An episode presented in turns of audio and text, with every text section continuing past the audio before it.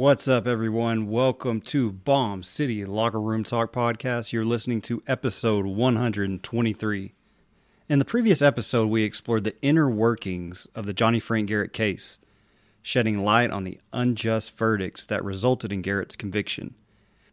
As we approach the concluding segment of Amarillo in Peril Part 3, we will intensify our exploration of the remaining intricacies of the case and venture into the alleged curse that Johnny Frank Garrett is said to have cast upon those who bore responsibility for his tragic demise. In 2016, a horror film based on Johnny Frank Garrett's case was produced titled Last Word, not to be confused with the 2008 documentary also named The Last Word. The central premise of the movie revolves around Garrett's execution and the alleged letter he wrote, in which he placed a curse on those responsible for his conviction and death. This eerie letter was briefly mentioned in Jesse Quackenbush's documentary.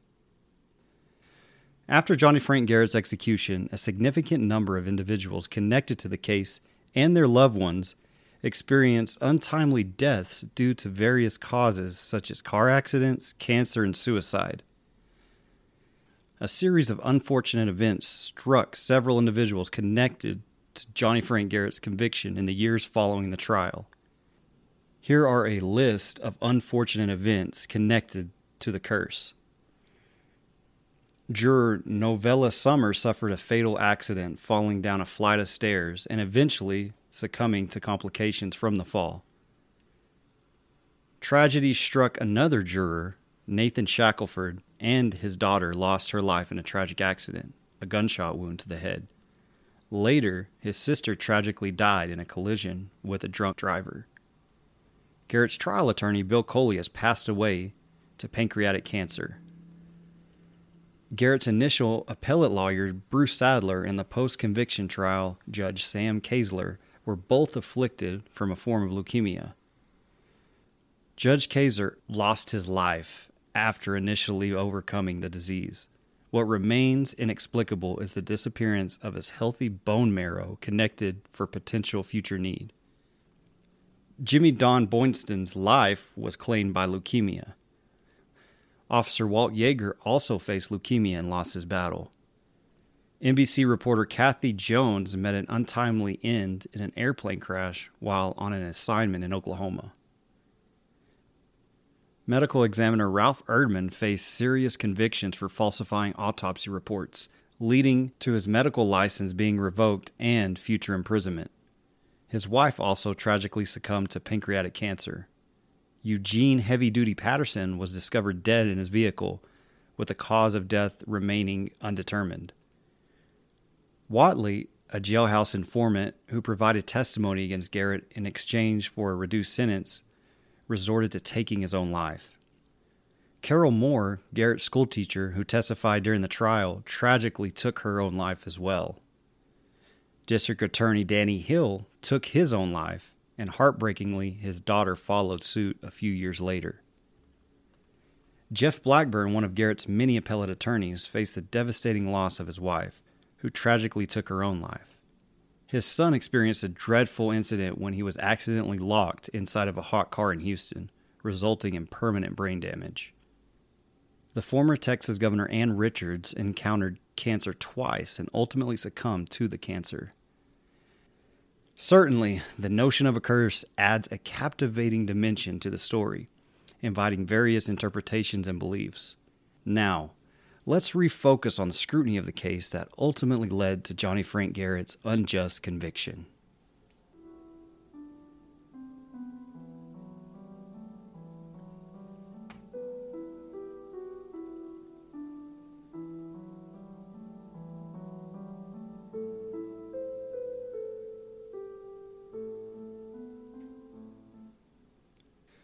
Pope John Paul II penned a heartfelt letter to then Governor of Texas, Ann Richards, advocating for clemency on behalf of Johnny Frank Garrett.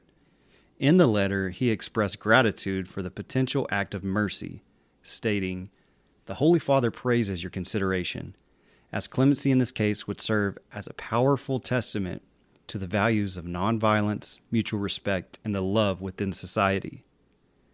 The nuns at St. Francis Convent also joined their voices in a plea to the governor, earnestly requesting clemency for Johnny Frank Garrett. In response to these appeals, Governor Ann Richards was quoted as saying, In this case, I had some reservations.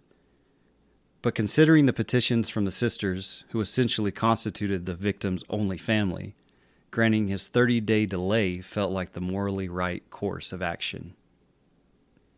Governor Ann Richards intervened, granting Johnny Frank Garrett a 30 day stay of execution to allow for a comprehensive review of his case by the Texas Board of Pardons and Parole. This was an exceptionally rare occurrence, as the last such reprieve had been granted in 1987. Up to that point, the board had extended clemency to only 137 individuals over the past 55 years. During the hearing, Johnny Frank Garrett's attorney, Warren Clark, made a compelling case for clemency by delving into Garrett's harrowing upbringing. Evidence presented included a video recorded interview with Johnny Frank Garrett, in which he discussed disturbing aspects of his childhood, often referring to himself in the third person. Psychiatrist Dorothy Lewis testified that Garrett would enter a dissociative state when recounting his traumatic childhood experiences revealing that he had been subjected to sexual abuse and torture as a child. Lewis stated, It's a textbook example of what happens when relentless and unbearable abuse occurs in early life. Although controversial, Dorothy Lewis was considered an authority in dissociative identity disorder, a condition typically rooted in severe early childhood trauma.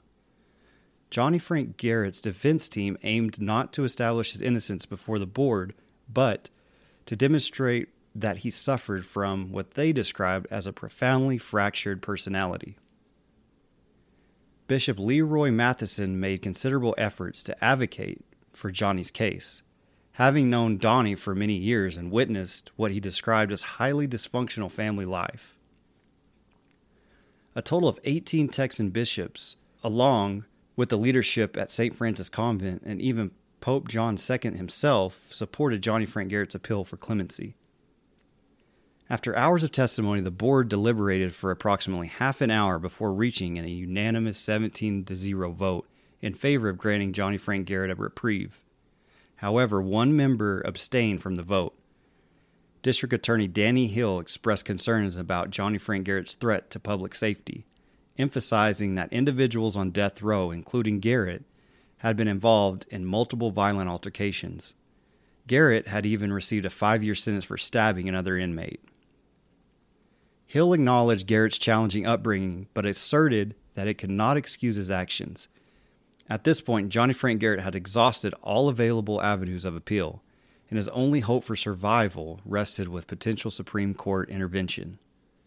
On the same day the parole board denied Garrett's clemency, a press conference took place at St. Matthew's Catholic Church in Arlington. Johnny Frank Garrett's half sister and nephew Joseph, who resided in Switzerland, expressed their opposition to his impending execution. Joseph believed that executing Garrett Joseph believed that executing Garrett would be akin to perpetuating an act of murder. The press conference was led by Texas Bishop Joseph Delaney, who, along with other anti death penalty advocates, emphasized the official position of the church on capital punishment. He stressed the church's strong opposition to the state taking human life, asserting that it merely perpetuated violence. During the press conference, Ken Robinson shared a personal story that humanized the plea for clemency. Robinson's son had been convicted of murdering five people and was currently on death row. He explained that his son had severe mental illness and had received treatment in various hospitals, none of which provided care for more than 30 days. Robinson also pointed out that there were individuals who might not be on death row today if they had received the necessary treatment. On February 10, 1992, an execution warrant was issued and signed by a judge from the 181st District Court scheduling the execution an hour before sunrise on February 11th. In the early hours of Tuesday, February 11th, 28 year old Johnny Frank Garrett was executed at Lakeland Junction and was pronounced dead at 12:18 a.m. The U.S. Supreme Court had rejected two last minute stays of execution the day before, and his final appeal was also rejected immediately before his execution. Johnny Frank Garrett's story did not end there. While many in Amarillo may have preferred to bury the story, there were others determined to find meaning in the young man's life and seek vindication for a person who may have been wrongly executed. Johnny Frank Garrett now garners more compassion and support in death than he ever received during his lifetime. As the 1980s progressed, Ralph Erdmann, the pathologist who conducted Sister Tadea Benz's autopsy, had become the primary forensic pathologist in West Texas over a decade. Erdmann was responsible for overseeing autopsies across an astonishing 48 counties. However, in 1992, the same year Johnny Frank Garrett was executed, allegations were raised against Erdmann, casting doubt on his professional practices. An extensive two year investigation ensued, during which around 300 of Erdmann's autopsies came under scrutiny. In 1994, Ralph Erdmann entered a no contest plea admitting to botching and falsifying autopsies. As a result, he surrendered his medical license and was placed on 10 years of probation, required to complete 200 hours of community service, and ordered to reimburse nearly 17,000 in autopsy fees. In some cases, autopsies he claimed to have performed were found to have no signs of ever taking place. The repercussions of Erdmann's actions were substantial, with numerous cases spanning over a decade being called into question. Accusations arose that Erdmann had conducted autopsies without the knowledge of prosecutors. Subsequently, 43 cases were re examined and 12 death row inmates appealed their convictions. By March 1995, one of Erdmann's autopsies, which had resulted in a death row conviction, was overturned when it was revealed that he had provided false testimony about the cause of death. In reality, the victim had died of a heart attack. The death row inmate's conviction and sentence were reversed by the state appeals court, and Erdmann faced charges of perjury and evidence tampering. The two year investigation into Erdmann's practices revealed significant issues as about 100 of the 300 autopsies studied exhibited problems. For example, one case involved a 41 year old Levelland man found dead in his home.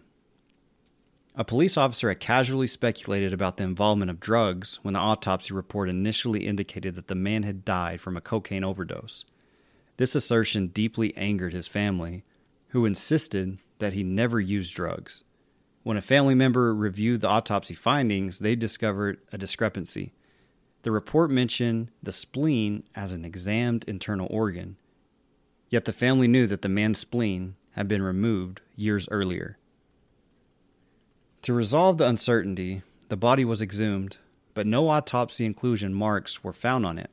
Another autopsy was conducted, revealing that the man had accidentally had actually died of a heart attack. Subsequently, a ruling in another case, initially classified as a woman choking on her own vomit, was reassessed. It was determined that she had been smothered by a former lover, leading to a life sentence for the perpetrator and an order to pay $250,000 to the victim's family. In yet another case, Ralph Erdmann had managed to misplace the head of a suspected homicide victim. Beyond the ethical concerns of mishandling body parts, the missing head contained critical evidence the bullets used in the victim's murder. Without this crucial evidence, the suspect had to be released. A decade after the death of a toddler that had always troubled the child's father, further investigation was initiated. Erdmann had conducted the original autopsy and the child's body was exhumed. With the addition of physical evidence, witness statements, and hospital photos, the cause of death was reevaluated and changed to strangulation. The boy's mother's former partner was subsequently charged with his murder. Several heart wrenching cases were linked to Ralph Erdmann's professional misconduct, with one of those most significant involving a father wrongly accused of killing his own son. This man endured four months in prison until it was revealed that his son had tragically drowned debunking Erdmann's earlier allegations of homicide. Linda Norton, a former medical examiner from Dallas County, exposed Erdmann's practice of conducting what she termed custom made autopsies, wherein his findings were often tailored to fit a predetermined narrative, often behind the back of law enforcement. Norton went further to assert that some of Erdmann's conclusions were egregiously inaccurate. A lawyer in Lubbock who was handling an appeal in a murder case where Erdmann was accused of manipulating a toxology report firmly believed there was a collusion between the prosecution and Erdmann to secure convictions at any cost. A belief he held without a shadow of a doubt. He strongly suspected a cover up was underway. Mr. Turner, too, noticed signs that many in law enforcement regarded Erdmann as eccentric and questioned his competence due to frequent mishandling of evidence and peculiar actions, such as passing organs to individuals. On June 20th, 2002, the Supreme Court issued a pivotal ruling declaring that individuals with mental disabilities could no longer receive death sentences the court argued that such executions violated the Eighth Amendment's ban on cruel and unusual punishment, marking a shift in the national consensus. This contrasted with the court's 1989 ruling, which allowed the execution of individuals with mental disabilities. In 1989, the court regarded mental retardation as a mitigating factor that juries could consider during sentencing. It's crucial to note that before the 1989 ruling, only Maryland and Georgia had laws against executing individuals with mental disabilities. Between 1989 and 2002 rulings, 16 more states and the federal government had enacted laws prohibiting such executions. Notably, Texas was not among those states. In 2004, Johnny Frank Garrett's family enlisted attorney Jesse Quackenbush's legal services. After 12 years since Johnny Frank Garrett's execution, his mother, Charlotte Cameron, sought post conviction DNA testing with an order of full immunity for the state in the event of her son's wrongful conviction and execution. Charlotte Cameron made it clear that her sole intention was to exonerate Johnny. It didn't take long for responses to arrive, with letters coming from both the Potter County District Attorney's Office and the City of Amarillo. In these correspondences, Charlotte Cameron faced threats of counterclaims for damages and sanctions if she pursued her claim. In 2005, the Supreme Court issued a ruling that prohibited the execution of individuals who were juveniles under the age of 18 at the time of their crimes. The court found that these executions violated the Eighth Amendment as they constituted cruel and unusual punishment. On February 28, 2005, the day before Roper versus Simmons decision, there were 71 individuals on death row for crimes committed as juveniles. These juvenile offenders, aged 16 to 17 at the time of their crimes, ranged in age from 18 to 43 when Roper's decision was made. They were under death sentences in 12 different states, and their time on death row varied from 6 months to 24 years. Notably, Texas held the largest death row for juvenile offenders with 29 individuals, constituting 41% of the national total of 71 juvenile offenders. In 2008, attorney Jesse Quackenbush released a documentary titled The Last Word about Johnny Frank Garrett's case. The documentary shed light on compelling evidence related to Garrett's conviction, Particularly startling information came from a Cuban man who knew Fernando Flores, the original suspect in the Tadea Benzes murder. Leoncio Rueda was part of a group of Cuban refugees who arrived in the U.S. during the Mariel boat lift and ended up in Amarillo in 1981. He was a friend and roommate of Fernando Flores. By 2003, Leoncio Rueda found himself in a New Mexico prison and a Potter County detective reopened the investigation into the Tadea Benzes murder from 22 years earlier. In March 2004, a DNA analysis of a bloody bedsheet led to a significant discovery. The DNA on the bedsheet was identified as a match to Leoncio Rueda, and a murder charge was filed by the Potter County District Attorney's Office on March 24th. He was promptly extradited back to Texas. Leoncio Rueda had been a person of interest in the case since July 1981, and at that time, he and several other Cuban nationals had been interviewed and had provided hair and blood samples. Despite this, law enforcement could not establish a connection between Leoncio Rueda and the rape and murder of Narnie Box Bryson. Once Rueda had been safely extradited back to Amarillo, he was presented with a plea deal. This arraignment entitled Rueda receiving a 45 year sentence with the potential for parole and the added benefit of no additional charges. Rueda accepted the deal and provided a comprehensive confession. The question that emerges is why Potter County extended such a deal in the first place, even though Rueda was known to have resided in Amarillo in 1981, and law enforcement possessed DNA evidence from the crime scene. It remains a puzzling decision. Rueda had previously committed rape and murder in his native country of Cuba before coming to the United States. This decision undoubtedly saved Potter County a significant amount of money by avoiding the expenses associated with the trial. Another intriguing aspect of the deal was the stipulation of no further charges. Did the Potter County District Attorney suspect that other unsolved cases in Amarillo might link to Leoncio Rueda? It's worth at least asking. There were other instances of sexual assault in Amarillo during the same year that Narnie Box Bryson was raped and murdered though they did not involve homicides. It's possible that the county wanted to eliminate the risk of revisiting another rape and murder case from 1981, a crime that had been frequently compared by law enforcement and former District Attorney Danny Hill to that of Narnie Box Bryson. A case for which a 17 year old boy had been arrested and eventually executed. There may have been concerns about reevaluating the outcome if DNA evidence were discovered. This raises the question of whether the evidence from Sister Tadea's crime scene still exists. A 1981 police report indicated that approximately two weeks after Narnie Box Bryson's murder, a 30 year old Leoncio Perez Rueda was found prowling around a house not far from Narnie's residence. The report suggested his intentions were suspicious, potentially indicating an attempt to enter the house. He also admitted to peering into windows of several houses in the same area.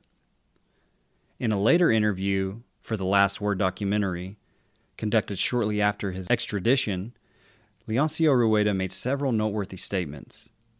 Initially, he attributed Narnie Box Bryson's death to his friend, Fernando Flores. However, when questioned about the murder of Sister Tadea, Rueda asserted that Flores was involved, claiming that Flores had told him about assaulting and beating a nun, leaving her in a severely injured state. While Flores didn't explicitly mention the sexual assault, Rueda implied it. Rueda expressed ignorance about how his friend's attack led to the nun's death. Perhaps the most intriguing part of the interview was when Rueda discussed a white t shirt found at the crime scene.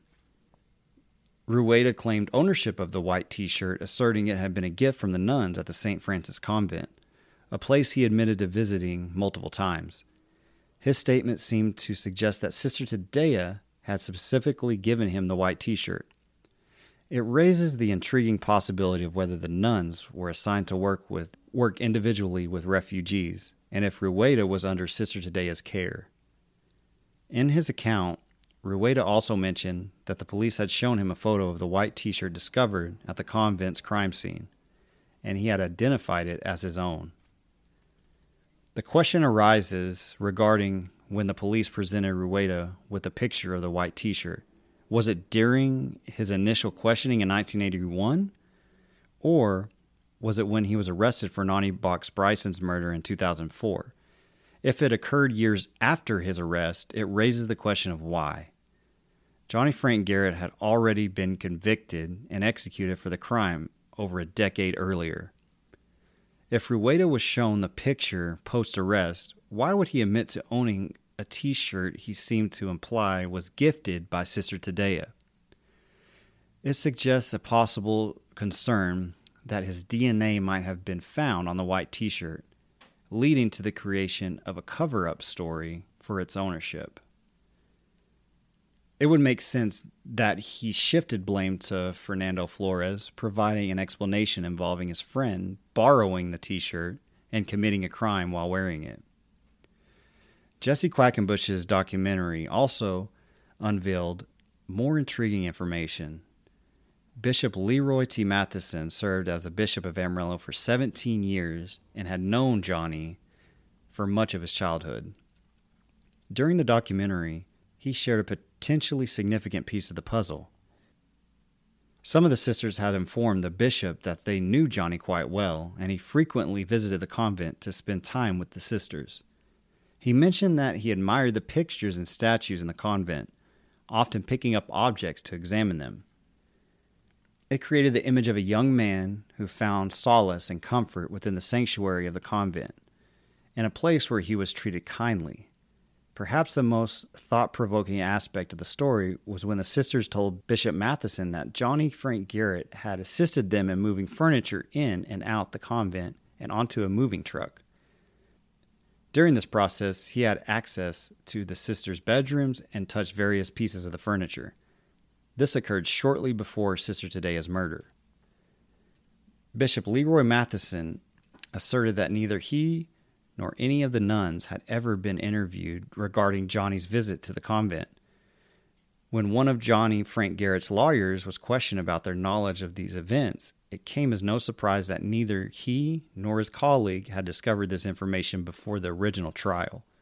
This crucial information could have been readily uncovered if the defense team had conducted routine interviews. It was also information that could have provided an innocent explanation for why Johnny Frank Garrett's fingerprints were found at the crime scene. Over the years, hair and bite mark evidence have been criticized by many as forms of questionable science. Perhaps it's a bit harsh to label it as junk science, considering it involves physical evidence. However, when one considers that this physical evidence is subject to human examination and interpretation, it becomes evident that there is a significant margin for potential errors. In 2015, the Department of Justice, the FBI, the Innocence Project, and the National Association of Criminal Defense Lawyers collaborated on a review of microscopic hair comparison analysis. This review revealed that decades of forensic hair analysis conducted before 1999 which have been presented as evidence in criminal trials, were fundamentally flawed. In fact, at least 90% of trial transcripts analyzed by the FBI were found to contain inaccurate statements. Peyton Neufeld, the co director of the Innocence Project, stated These findings confirm that FBI microscopic hair analysis committed widespread systematic errors, grossly exaggerated the significance of their findings, with devastating consequences for numerous criminal cases. He also commended the FBI and DOJ for acknowledging these errors and notifying many of those adversely affected. This grave miscarriage of justice calls for a thorough investigation to understand how it started nearly four decades ago and why it took so long to come to light. By 2015, the review had scrutinized approximately 500 cases, with likely thousands more still awaiting review. Among those 500 cases, 35 were death penalty cases, and 33 of them were found to contain errors. Shockingly, at the time of these findings, nine of the prisoners had already been executed. Since 1999, the FBI has restricted its use of hair evidence, mitochondrial, and microscopic analysis. On March 28, 2017, in Moore v. Texas, the Supreme Court invalidated Texas' standard for assessing intellectual disability in death penalty cases. The court emphasized that while states have discretion in enforcing the constitutional prohibition against applying the death penalty to individuals with intellectual disabilities, this discretion is not unlimited when determining intellectual disability. Texas had adopted criteria that critics and mental advocates argued perpetuated stereotypes and had no foundation in medical literature. For instance, the fact finder had to consider whether people who knew the person during childhood, such as family, friends, teachers, employers, and authorities, thought the individual was mentally disabled. Other factors included whether the person could formulate plans, respond to external stimuli rationally, answer questions coherently, and protect their interests. The Supreme Court deemed this approach unscientific and unsupported by any recognized sources, either medical or judicial. Two years later, in 2019, an article from the Texas Tribune highlighted that the state of Texas still lacked legislation addressing intellectual disability and the death penalty. In conclusion, the following list outlines some of the questionable aspects and practices in this case. Number one, in 1981, Amarillo law enforcement faced pressure to rapidly solve serious crimes and gain positive public opinion, aiming to establish a full time homicide squad in the city. Number two, questions arose why it took over a week for a patrolman to remember seeing Johnny Frank Garrett fleeing from the convent on the night of Sister Tadea's murder. Number three, the circumstances surrounding the police's initial interaction with Garrett, who was suspected of prowling and chased to his home, raised doubts about why he was allowed to go inside and whether the police could have further questioned him, given his suspicious actions. Number four, the crime scene photos displayed in the Last Word documentary revealed details such as blood droplets on the convent floor and a blood smear on the interior of the first floor fire door exit. These details seem to conflict with the prosecution's version of events regarding the killer's exit route through the broken recreation room window. Number 5. Why did Leoncio Rueda attempt to connect his friend to the rape and murder of Sister Tadea in the first place? Is it peculiar that instead of disavowing any knowledge of the case, he vividly recounts a memory from 25 years earlier when his friend implicated himself in the crime? Equally intriguing is his clear recollection of a plain white t shirt that he owned a quarter of a century ago as Johnny Frank Garrett's claim that his palm and fingerprints were left at the crime scene on Sister Tadea's bed. It is worth noting that Garrett's assertion that his fingerprints must have been left behind as he reached for the crucifix over her bed was disputed. He was quoted as saying that there was no crucifix hanging above Sister Tadea's bed, Yet the Last Word documentary clearly shows a large crucifix positioned beside Sister Tadea's bed. This suggests that Garrett's description of placing his left palm print on the headboard could be accurate, and if he held onto it with his left hand while reaching for the crucifix with his right. Number six, regarding the forged steak knife discovered in the driveway, it matched others found at Garrett's home, although no fingerprints were taken from the knife itself. It raises questions about whether a knife was indeed missing from the Garrett's home, as the detail was not mentioned. Number seven, the shoe impressions obtained from under the broken recreation room window did not match any of Johnny Frank Garrett's shoes. The imprints corresponded to a men's United States size 11, leaving us to wonder about Garrett's shoe size. Additionally, none of his shoes exhibited the same tread pattern as a shoe print found at the crime scene, nor were there glass fragments embedded in his shoes. Number 8. When examining the photos of Johnny Frank Garrett's home taken by the police, it appeared neither clean nor well kept. He had at least two dogs, and his clothing was covered in pet hair when inspected. This absence of pet hair at the Sister Tadea's crime scene seemed improbable. Garrett's clothing bore no blood when tested by the FBI, and there were no pet hairs or fibers from his home detected in the samples collected at the crime scene. Number 9. The wording of Johnny Frank Garrett's alleged confession raises questions and concerns. In the confession, he stated, I heard that the nuns kept nice stereos in their rooms.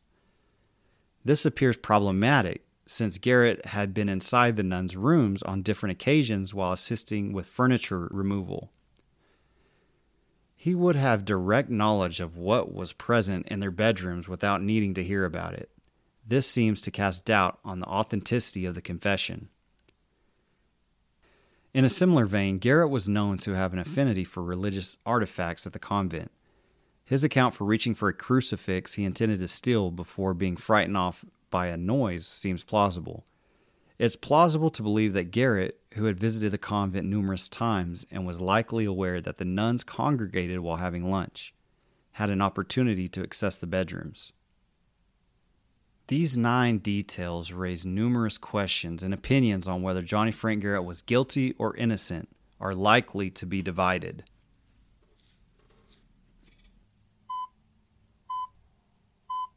I thought we had separation of church and state. I'm not sure the governor knows that. But I think that we have the death penalty in Texas specifically for people just like Johnny Frank Garrett. Garrett's stay of execution from the governor was for 30 days, and unless the Board of Pardons and Paroles decides otherwise today, the new execution date is less than a week away. Garrett's attorney says his client is insane and should not be put to death. He does not believe the lethal injection will kill him. He believes that a dead aunt of his will prevent the poison from killing him. The case has drawn attention because of the Catholic Church's tireless efforts to try to save the life of a man who brutally killed one of their own. Sister Tadea Benz was raped and murdered inside the St. Francis Convent in Amarillo. Catholic Church leaders, including the Pope, see the case as a test of their conviction that the death penalty is wrong. We need to bring the voice of religion and, and moral persuasion to bear on these cases. It is not just a matter of the legal system. As we wrap up our local true crime series, Amarillo in Peril, be sure to stay on the lookout for more Amarillo True Crime podcasts coming your way soon from Bomb City Locker Room Talk Podcast. Until we meet again.